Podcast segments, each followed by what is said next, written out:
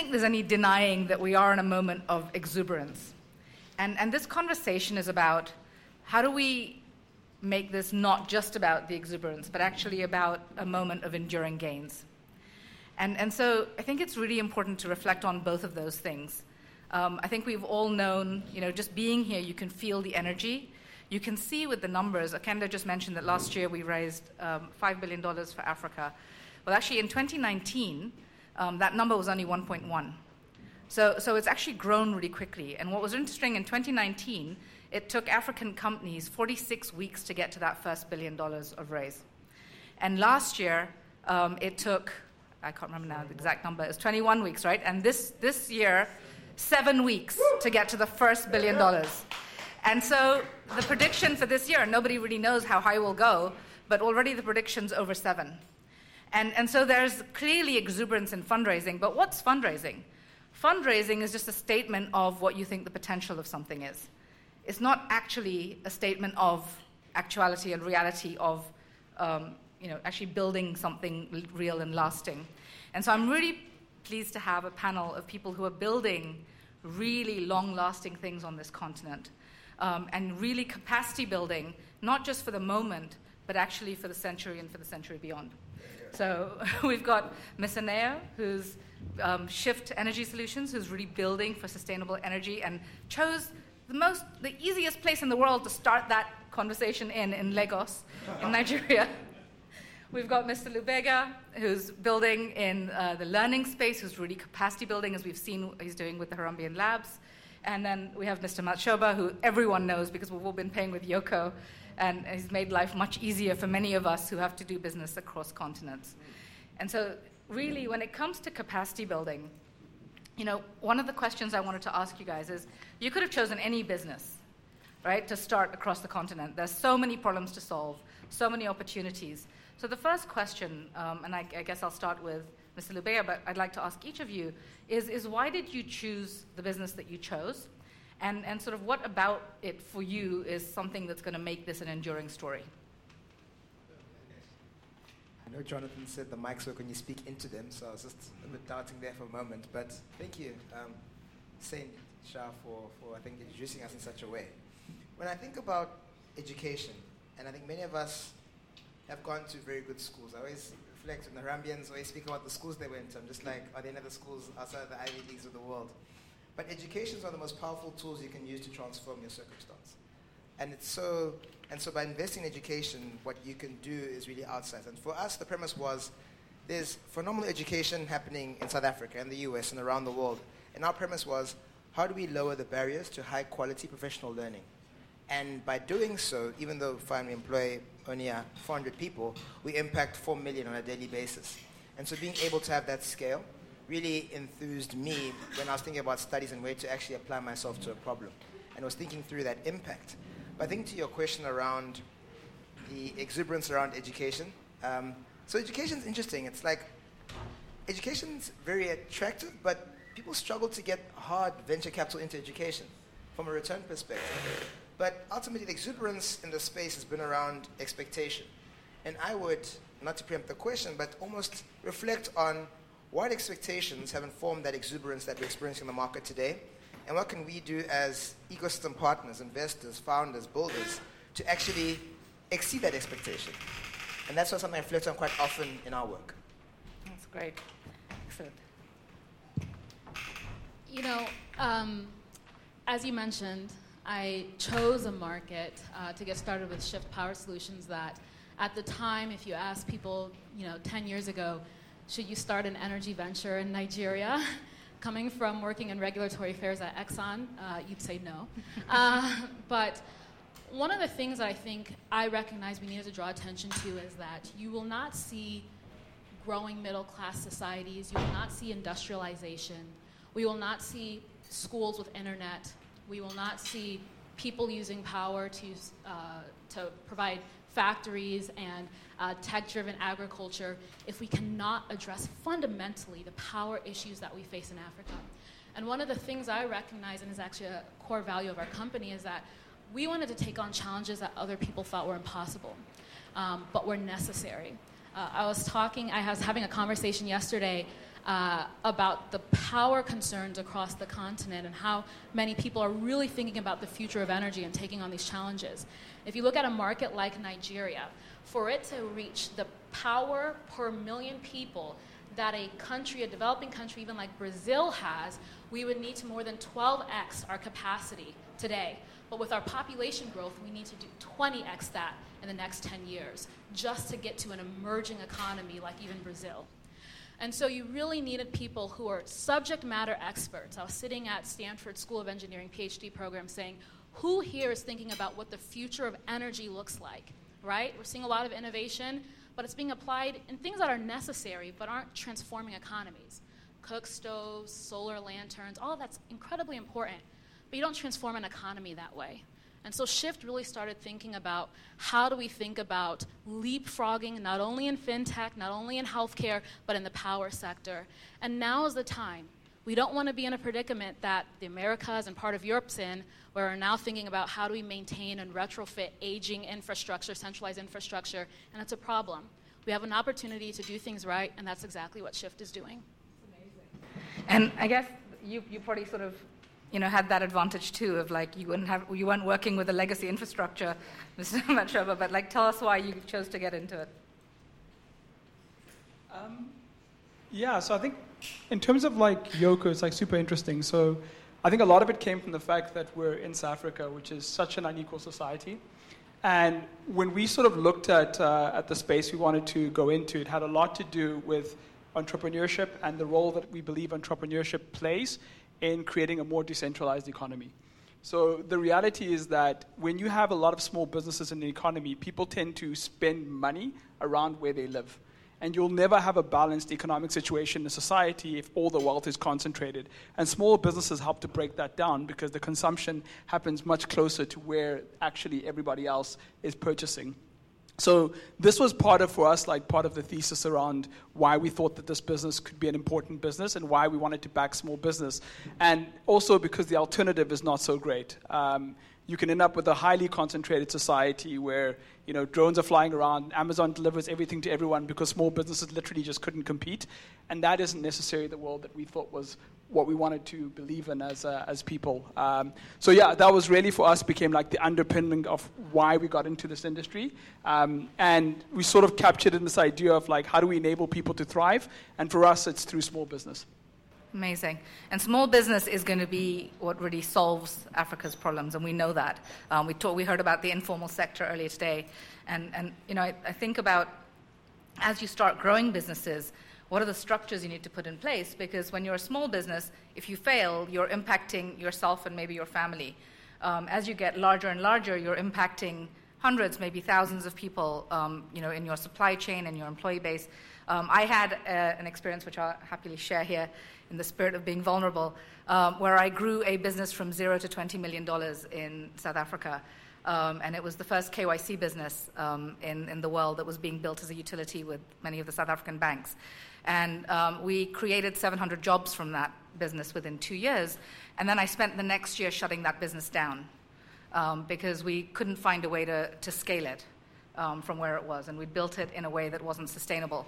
Um, and so, you know, going, the hardest part of that shutdown for me was, was not talking to clients or having to actually deal with the sort of consequences of that was actually thinking about the 700 lives, right, of people who had now committed, had signed on um, with me, who'd sort of ridden this journey with me, and then how do you actually go to those people? And, and we were able to pivot 350 of them into other roles, but actually 350 of them didn't um, sort of, we weren't able to find other jobs for them in the company.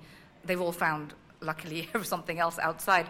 But it, these are the real impacts, right? Of when you're running a business and you start to scale, you have to start thinking about when things do hit you hard. It could be an economic impact, it could be a business decision that you didn't make right. Like, what, what then happens and what's the personal responsibility you bear for that? So, you know, having said that, maybe start with you, Mr. Lubega. Like, what structures are you putting into your business now, or what sort of um, fail safes or what sort of protection mechanisms are you putting in now so that when you do hit that speed bump or that like hard rock in the road that, that you actually your business can sustain itself and that your people um, won't have to feel that impact so I'm an actuary by training, so we're very much like risk mitigation, risk management. And I think the biggest way to future proof a business is to make the circle bigger. To quote, I wish I knew the person who was a philosopher that said that. but really, when you start a business, I'll, in bringing on, let's say, co-founders as an example, right? You know, everyone has an idea, you know, maybe A-type personalities, but how do you bring on like-minded individuals? So in, in, my business, you know, I have four co-founders, and the reality is, you know, when one of us is feeling down, the other one's feeling up, and that balance is almost at the core of what we do because we complement each other in that way, even beyond our skills. But I think then, you know, something which also makes you, I guess, less fragile is also scale. Because it's interesting, the bigger you get, the reality is the less likely you are to go to zero. When you go to zero, to be very catastrophic. But it almost creates that because so many people depend on you. I mean, the reason why the big banks in the US didn't fail is because there was a lot of things on the line in relation to that. And so thinking through our journey, saying how do we, one, build beyond our core markets so we're internationally diversified, and also think through the partners we bring on board in that particular journey so we actually are anti-fragile um, as a business. But then for me personally, and I think many of us may struggle with this as a certain phase in our journey was, at what point do you let someone else come in? So let's say, so in my business, I built up our go-to-market, scaled it across nine countries, and now you're meant to bring in a VP of sales, which are like, but that's my core value in the business and being mature enough to say, okay, I've created, I've created the pipes here, but how do I let the foundation for somebody else take to the next level in our business? And so for me, it was being intentional about succession planning and letting others shine as well in that process. Excellent. And Mr. Matshoba, maybe taking the other side of that, what have you learned about trying structures or other things that haven't worked? Like, what have you learned from that? Because you've been one of the older Harambeans. Yeah. I think in a business, if you haven't tried a structure that hasn't worked, you haven't tried enough things. Um, so I think the biggest learning from our side was just to really start, you know, make sure that from a team perspective, you ingrain the idea that like no structure is permanent fairly early in the company, because that puts you in a position to try things. Because I think, you know, in our early days, every structure we changed to was the final structure we'd ever had. That was kind of like our communication to the team. We've, we've figured this out. This is the structure, and nothing is changing in the company. And then six months later, you would learn something, and you'd have to change that. And I think we've had to now kind of build up to the point where we accept that every structure is just a tool for our strategy. Strategy is at the center of it, and we just keep trying different structures to solve for the strategy. And that orientation has made it so much easier. Everyone understands that, like, you know, at the end of the day, whatever we're structured as, whoever's sitting in what team, that's just in service of where we're trying to go as a business. So that's going to change if we need to change where we're trying to go or if it's not working. So just building that mental agility and not seeing a sense of permanence, right? Because they can't be. Like, things are going to change. You're going to figure out new things as you grow. And that takes us straight to Ms. Aneo because I met you, I think it was in 2019 the first time. Um, and, and I've sort of watch the business shape and grow. And, and actually, the environment in Nigeria has changed a lot, right, since we started the conversation. And so, how do you build, when you talk about an agile business, how do you build for agility around external factors that you really have no control over that, that really are directly impacting your ability to do your job? Um, and so, yeah, how, how do you build that? Yeah, there's um, two things that I would say contrib- have contributed to our resilience, especially being candid, we were still an early stage company. We were planning on raising our seed January at the beginning of the pandemic. and I had a board meeting, an advisory board meeting, and everyone's like, oh God, we need to like recalibrate and figure out what's going on, right? And figure out how to stay resilient through a year where we knew that it was going to be challenging. Um, there's a few things, and I know we talk about this as entrepreneurs, but I think it's always good to be reminded. It's really staying close to your customers and their problems my customers kept us alive during a really tough year. Um, and when I say my customers, it's they knew we could solve problems that they had. We had the skill sets. We were constantly listening to them. As E had mentioned in his session the other day, it wasn't about a solution or an idea, right? As much as it was really thinking about what problems are they facing and how do we iterate and build very quickly to continue to support them and to stay, you know, a viable early stage company at the time. I think the other thing is, um, you know, as leaders, especially as founders, CEOs, entrepreneurs, it's very important, and this is why I love this, this space. It's really important that we always, you know, be the leader, be strong, be focused, uh, feel confident, present a face of confidence. But the truth is, one of the most important skills I had to have, and I think founders should have, is the importance of knowing when to ask for help. And the key is the when And so, without knowing and having the advisory board, the community around me, and then knowing when I needed to ask for insight or advice, it's really difficult to stay resilient. You don't have time whenever you're asking for help and it's a little bit too late. And so, I think those are things that uh, can keep the companies resilient and that we have to stay focused on. Awesome, thank you. And I had the, um, the privilege, I will say, of being in a company that was acquired by Blackstone. And, and that's a double edged sword for any of you who've had to be part of that because they're ruthless. They're a machine, and they come in, and there's no way they're not going to be successful if they take your company over. And they they they bought um, the Thomson Reuters division that I was working in for $20 billion, and a year later flipped it for $27 billion to the London Stock Exchange Group. So they really have got an amazing formula. Um, but one of the things I learned very early on in my journey with them was that they come in and they ask you the first question they ask you is not what's good about your business, but why is this going to fail? Let's sit around the room and talk about why it's going to fail. And so I'd like to ask each of you that question. This, this amazing continent that we're all part of, that we believe in so deeply, that we know is rising, why is it going to fail? So I see the mics are dropping, but there. Um, and it's something which um, we are commenting briefly on our table earlier.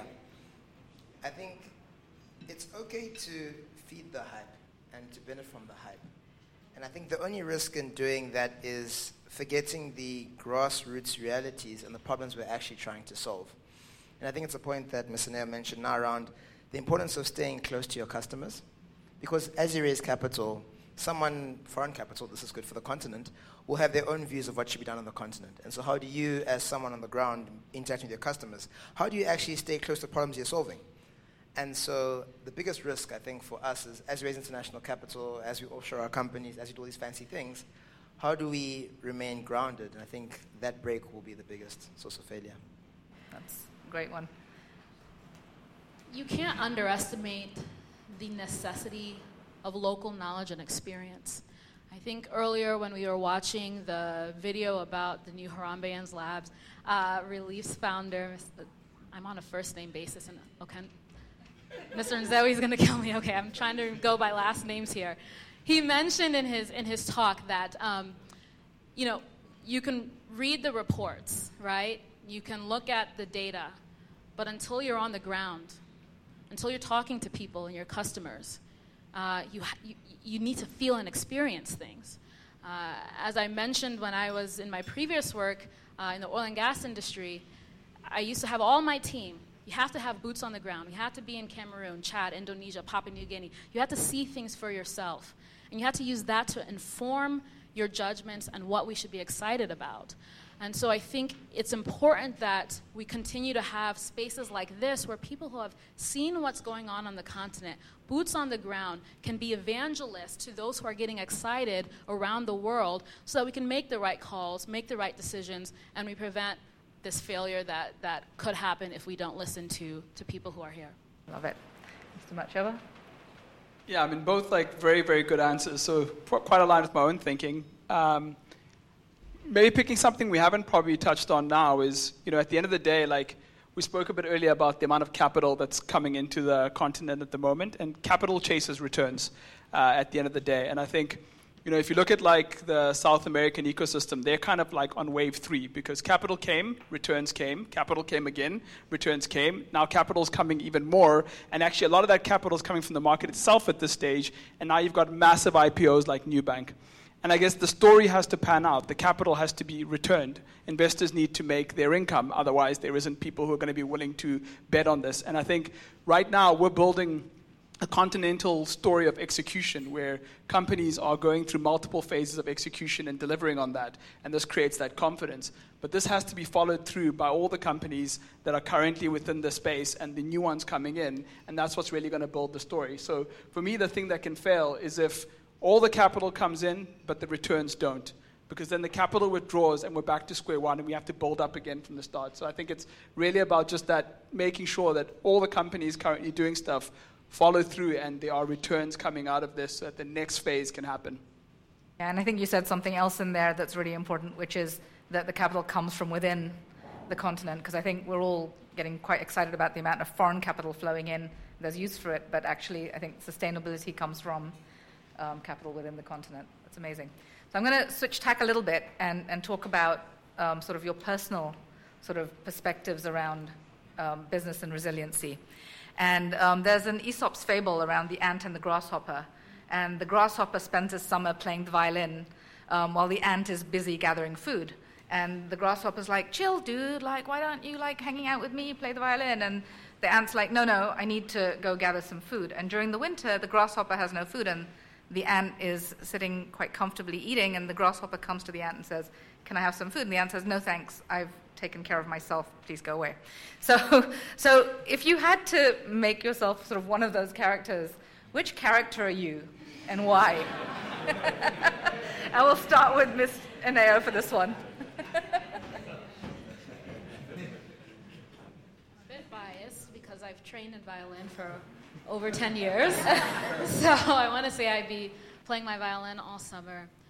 Um, I mean, I'm a mover, I'm a shaker. I've always liked being involved in building things. So um, I think in, in this scenario, it's, it's about building and it's about being ahead. And, you know, again, I'm sitting here and I just keep referring to this room here because I'm seeing people who are thinking ahead and planning for the future and putting in those building blocks to support the future of Africa that we're excited about. And so, in that regard, I cont- continuously want to challenge myself, whether it's in my current venture or even the work that I was doing outside of Shift, uh, to, to building and preparing for the future of Africa. How about you? So I'm not as gifted in the violin, but the beatbox was something I was good at growing up, so I can freestyle and rap no spoilers for tonight. We'll be on the decks with Mr. Lula. Um, but I would, now, no one wants to be the person that's not thinking about the future. But I think something we don't do well in Africa is share our journey and our lessons learned. Um, so I was reflecting earlier, so we had a program called Y Combinator, and I was actually reflecting to Leslie earlier how a company called Blue Cruise, 12 months in, exited to General Electric or uh, General Motors for 1.2 billion. And it took us, whatever, six years to get there. And sometimes you'll discount the achievements you've had because of the context you find yourself in. Yet, by you sharing your achievements and your lessons learned in your journey, you're able to inspire others. And so, I would liken playing the violin to be sharing what you've learned so that those around you can appreciate your journey and not keep it to yourself. I think it's easy to have an imposter syndrome you know, many of us went to very good schools, you know, the Ivy Leagues and so forth, Oxford, Cambridge, and you meet phenomenal people. But don't discount, even at your early part of your journey, what your story can do for others. And so hopefully, maybe not a violin player, but definitely trying to beat to the right beatbox. I love it. Mr. Matshoba. Um, yeah, it's a very interesting question. I guess uh, for me, I must say, like, it depends on the situation. Um, I'd probably say I spend a lot of my time being more like that grasshopper. Um, maybe to the point where I'll probably starve like the ant because I actually will forget the food's there. I just keep hoarding it and forget everything's going on. But you know, that's kind of my thing of just yeah, like we're just kind of focus on like just getting it done, focus on the future all the time, and probably not enough time on like today. And that's something I'm always trying to like challenge myself to actually flip on and actually spend a bit more time being the ant. Yeah, it's actually it's funny. Um, I, I, think I'd probably be more like the grasshopper playing the violin, um, but I'd make friends with lots of ants so I could have something to eat in winter. so, so yes, we've got a question. So I don't know if we've got a mic there or oh, there's a mic. It's really a comment and a point of gratitude. Thank you for sharing. I am a CEO founder myself, so I resonate with a lot of what you shared tonight. My name is Aline Siston, by the way. Um, what I found is you can only ask for what you think you need. So knowledge can be a limitation. And as an African living in the United States and now trying to re-engage with my country of birth, what I've found is once you bridge that knowledge gap, then people ask for what they need. And so, um, so I found that useful in my own quest. And and so I think um, I would love to engage with both of you after this forum just to get a sense of where that has taken you if you've experienced any of that. And, and in my example, for example, I had a limitation to technology and the use of technology. The, my first interaction with a computer was my last year of law school in Kenya, where we had one that we had to line up for to type our thesis, essentially, because our law school could only afford one computer. And then I went on to go to the US where I'm at this law school where they have so many resources, I was overwhelmed. Yeah? And so the rest is kind of history. But the point I'm trying to make is, but still, I had this phobia for technology and how you integrate it as part of a system that enables you to be successful. So I also feel like there's that, tech, uh, much as we have so many tablets and phones, just having the gadget and the hardware itself does not necessarily translate to the understanding and, and the knowledge of how that can affect your performance. Now, that being said, I traveled with my colleague Augustine, and what he does, he is the world class risk management consultant who's worked with some of the top companies in the world, essentially. He's sitting in the room, he's just boiling in his seat because he's so excited about what's happening in the room and what he wants to essentially, through his philanthropic efforts, provide for this group. He's willing and ready to engage and offer his services essentially for almost free. I'm sorry, don't kill me. but um, he he's literally take it. Yeah, take it. yeah, he has an execution risk model that he's developed that's been tested that's literally saving the lives of companies um, in America. And I want that to happen for African companies. So talk about knowledge that you don't know that you can take advantage of. And also, we're technically here, I won't give details, on a fact finding mission for projects that might require some sort of funding. Just putting it Thank you so much. So, two things I wanted to say. So, knowledge, knowing that and knowing how you can access it and benefit from it. So, thank you for giving me the opportunity. I'll engage with the three of you afterwards because I'm, learn- I'm learning more from you. I would love to learn more from you. Sorry, what your perspectives are on whether there even is like competition right now on the continent, and as you guys are building, you know, these large scale businesses. Um, do you feel like there's enough room for everybody? And do you support other founders that you see who are trying to build similar things because there's still a lot of ground to cover? Or do you, you know, see them as competition? Hmm, good question. Yeah, it's really good question. Um, to be honest, I think there's like so much open space that generally speaking really don't see other businesses, other founders as competition. Not because they're not good at what they do and not because at some point they won't be able to like be competition etc because there's so many businesses that are competitive in what they do. But i think more just because we're all chasing the open space. So it isn't at the point where it's like a churn game. No one's trying to churn each other's customers because there just isn't enough right? There isn't enough customers already acquired. It's mostly about acquiring the one who's not acquired today any other burning questions in the room oh yes we've got one over here uh, Remy? Thank you, and thank you for sharing all that knowledge. Uh, so my question is, as you guys are building your businesses and you're scaling and growing very, very fast, how are you ensuring that you're capturing value for yourself? I didn't share that, sorry. So my question is, how are you ensuring that as you grow and scale and you engage with multiple investors and grow uh, your company, that you're capturing value for yourself as a founder? So if I think I heard the question correctly, Capturing value for yourself as a founder while you're growing the business. I hope the investors in the room heard that. So we're selling in the secondaries, um, please allow that through.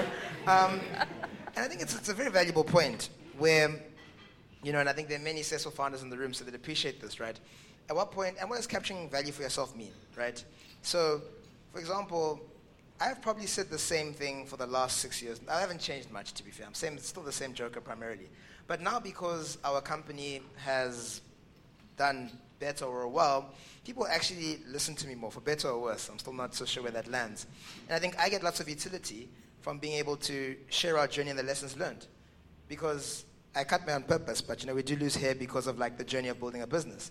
And so for me, I'm very big on, I get value from enabling others to make new mistakes and sharing those lessons learned. So that's where I get value intrinsically um, based on just the culture. Because I find, side note, in African culture, our parents don't often share their school fees in terms of the, the things they did wrong. It's almost like study hard, read books, and you'll do well. And I find that hard because I'm like, but uncle, you know, surely you did something different to just those two. I've been doing that for a long time. And I find in more European culture, those lessons are learned, and so I get utility from that in that ability to influence others through my journey. But I think even, I think professionally and commercially, I think there are many ways for, for one to capture value without necessarily taking away from the core mission. And I think it's something which people often don't speak about in the ecosystem around like, what does capturing value mean financially? I mean, everyone will tell you on the side, oh no, I want to sell out on the secondaries, my round's oversubscribed and all that good stuff. But I think for me, the biggest thing one faces is when you're building your own business, it's not about exiting your business because I would argue that the money is better placed in the business that you're growing because you're able to scale. It's the reason why Berkshire Hathaway doesn't pay dividends because they can manage the money better than you can spending on other things. And so it's a function of backing yourself. And so the capture I get is the ability to actually reinvest in my business and the businesses I've started. And so that's how I think about it. Awesome. I would, like you said, there's two sides to this coin. There's the intrinsic value that you want to retain, and then, of course, there's a compensation on all of that from being a founder. Um, I never thought I wanted to be an entrepreneur. I'm an engineer and researcher by background. I got started as an engineering PhD student at Stanford. And at the time, my advisor was telling me, you should leave so you can own your IP, otherwise, Stanford's going to own your intellectual property. And I told him, like, I always wanted to be a professor. I never had a professor that looked like me, and I thought I was doing really important things in the space. I think a lot of the research that was happening at these institutions reflected the demographic of the faculty and the administration at those programs. So I said, you know, Professor Levitt, this is where I'm going to have impact. And he said, Ugam, can you tell me how many black female founders have raised over a million dollars? This is a, my white male faculty advisor. At the time, it was 12. And he said, there's more than 12 black female professors, I'm sure, in the United States of America. So I, I think you might feel that, va- that thing that you're trying to get at, where you're like, you know, I, the, the representation thing, you know, I think you can do that via entrepreneurship and I think you can still do that because your work is tied to your research. You, you just love power and infrastructure. You're going to be doing the same thing in the real world. Trust me, it's better. So I said, okay, okay. And so I continuously get value personally myself from that work. And knowing that at a minimum, I was a, cat, I was a catalyst when it comes to thinking about the future of energy in Africa. And hopefully, I'll be sitting here in a few years as a unicorn as well, right? and so, when we talk also about the value as a founder, I want to speak a lot to the women here. I come to the table and I quickly had to find advisors who said, no BS. You need to be ambitious. You need to be aggressive. When you see founders negotiating terms, negotiating their voting rights, seeing what they're doing on that cap table, you sit right there. I have a white male co founder, but he said, don't bring him in. I want you to go in, and I want you to demonstrate the value you add to the organization and capitalize that. Let that be reflected on the cap table, and let every advisor, investor, and board member see what you're doing. This is not, I'm the first time, this is charity, invest in me because I'm a woman. No, no, no, no, no. Find the champions that will sit behind you, back you, and tell you what your male counterparts are negotiating when it comes to their terms, when it comes to their voting rights on that cap table. And, and soon, with 535 Ventures, we're going to have many more female founders funded, right, for the continent. So I want to I want to turn to sort of back to the more personal angle. Um, one of the things we don't talk about enough. We, we mentioned um, sort of Mr. Debega asking for help, and you know we've been through a really tough two years globally. I think mental health is on everyone's mind as something um, that sort of we're all feeling like a little bit shattered, right? Everyone as resilient as you are, it's been a really hard two years globally, and now we're on the brink of another sort of big global crisis. Self help is not a spa treatment or a break. It's actually building a life for yourself that you don't need to escape from. And I think that that's never been more true because we're going to completely face within, within our businesses, within the world, we're going to keep getting these barrages of things that hit us. And so, in what way are you building those self help um, sort of mechanisms for yourself? And I'll maybe start with you, Mr. Lewiga, and then go down. Mic there for a moment. Um, and I love the point you mentioned, um, around building a life that you're not turn away from. Because something I often like to do is reflect on my calendar and how my time evolves over the years. And I found that over the last few years, I spend more time meeting with other entrepreneurs, discussing things, problem solving things together, and I really get happy from doing that. Like, and so for me, it's always thinking through how do I do more of the stuff that enthuses me, because personally, um, my career goal is to create 100,000 jobs, and got a very long way to go there. But ultimately, my heuristic is around I want to build businesses whose ideas are so exciting they keep me up at night. but I want to partner, invest in, and advise businesses and entrepreneurs um, that I wish I was partnering with or I had started. And so in that journey where I'm at now is so fine, I've invested in businesses for a long period of time over the last 10 years and done venture, but thinking through how do I be more intentional? Because to your point, it's about building that life that you don't have to run away from. And I get really excited by that person thinking through business problems and backing young entrepreneurs and so forth who've been on a similar journey to myself. And so that's what keeps me, I think, on the balance. That being said, I've been known to go to too many massage days. So my mother, my mother turned uh, 72 weeks ago, and her and I have this thing where every two weeks we'll go for a massage, we'll have a masseuse come over. And so I'm very big on self care, but I, that may just debunk the myth there. But I do like getting my back touched now and then. Excellent. Miss Anea. Um, I might make this a bit difficult for the editing team, but like, I just don't give a damn what people think. And what I mean by that is self care is doing what you need to do to re energize yourself. And I'm not going to lie, I'm saying it on the record, my guilty pleasure is I watch Real Housewives in almost every franchise. I watch it, it distracts me, it gets my mind off. I mean, you're zoned out. I mean, you're just watching these rich women live a life, and you're like, oh, wow, my problems aren't that bad, right? And so, um, like, it's, it's fantastic and I have no shame. And I mean, I tell the team, you know, like, "Oh, what book are you reading this weekend?" I'm not. I'm catching up on the latest episodes of Real Housewives of Salt Lake City. So, um, I mean, so, but that, I mean, honestly, there's that. And then I think the other thing is like, as entrepreneurs and founders, I feel like things are sometimes so performative right? Like you have to be on social media, you have to be tweeting, you have to sound so wise all the time, you have to be on. That's exhausting. And so I mean, there was a point in time some of my advisors were like, "You need to tweet more. You need to tweet more. You need to." I'm like, "I'm not. I'm not doing it. Like, you know what I mean? Like, I'm gonna tweet when I feel like it. And if people think I'm not like the most wise entrepreneur in the market, I'm not. Because guess what? Sometimes those spaces aren't good for you, right? And you have to be able to say no and realize that's okay.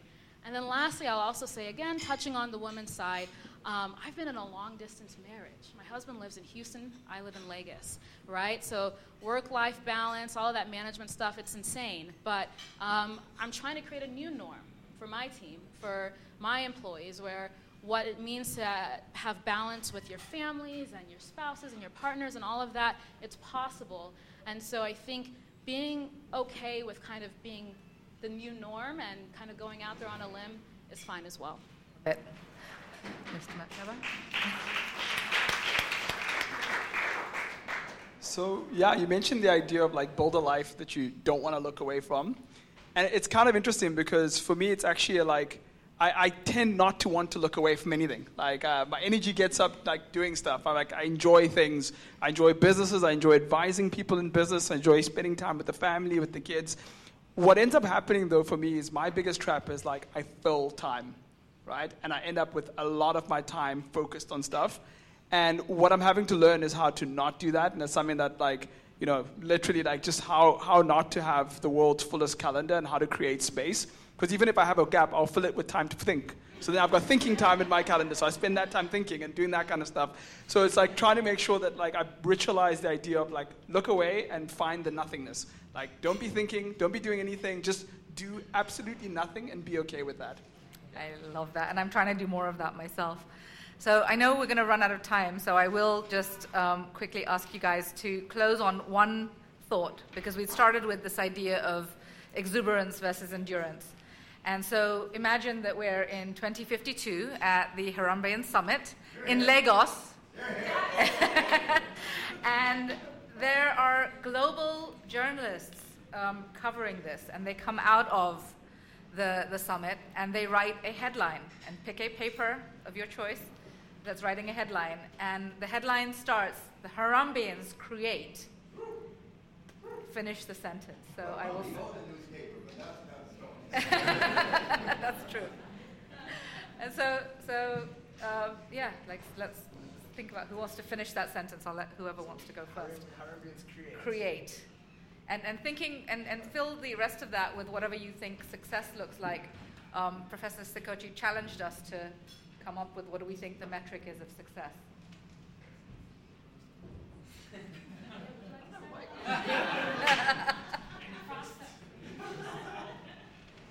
um, yeah, I, I guess the Harambeans create a network of entrepreneurs that has created generational entrepreneurial wealth on the continent.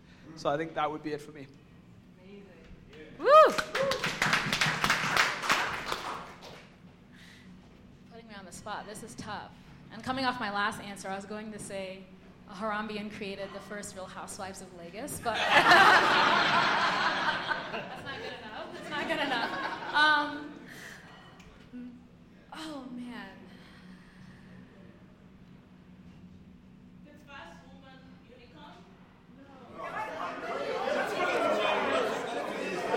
It's too far away. the Harambeans are more ambitious.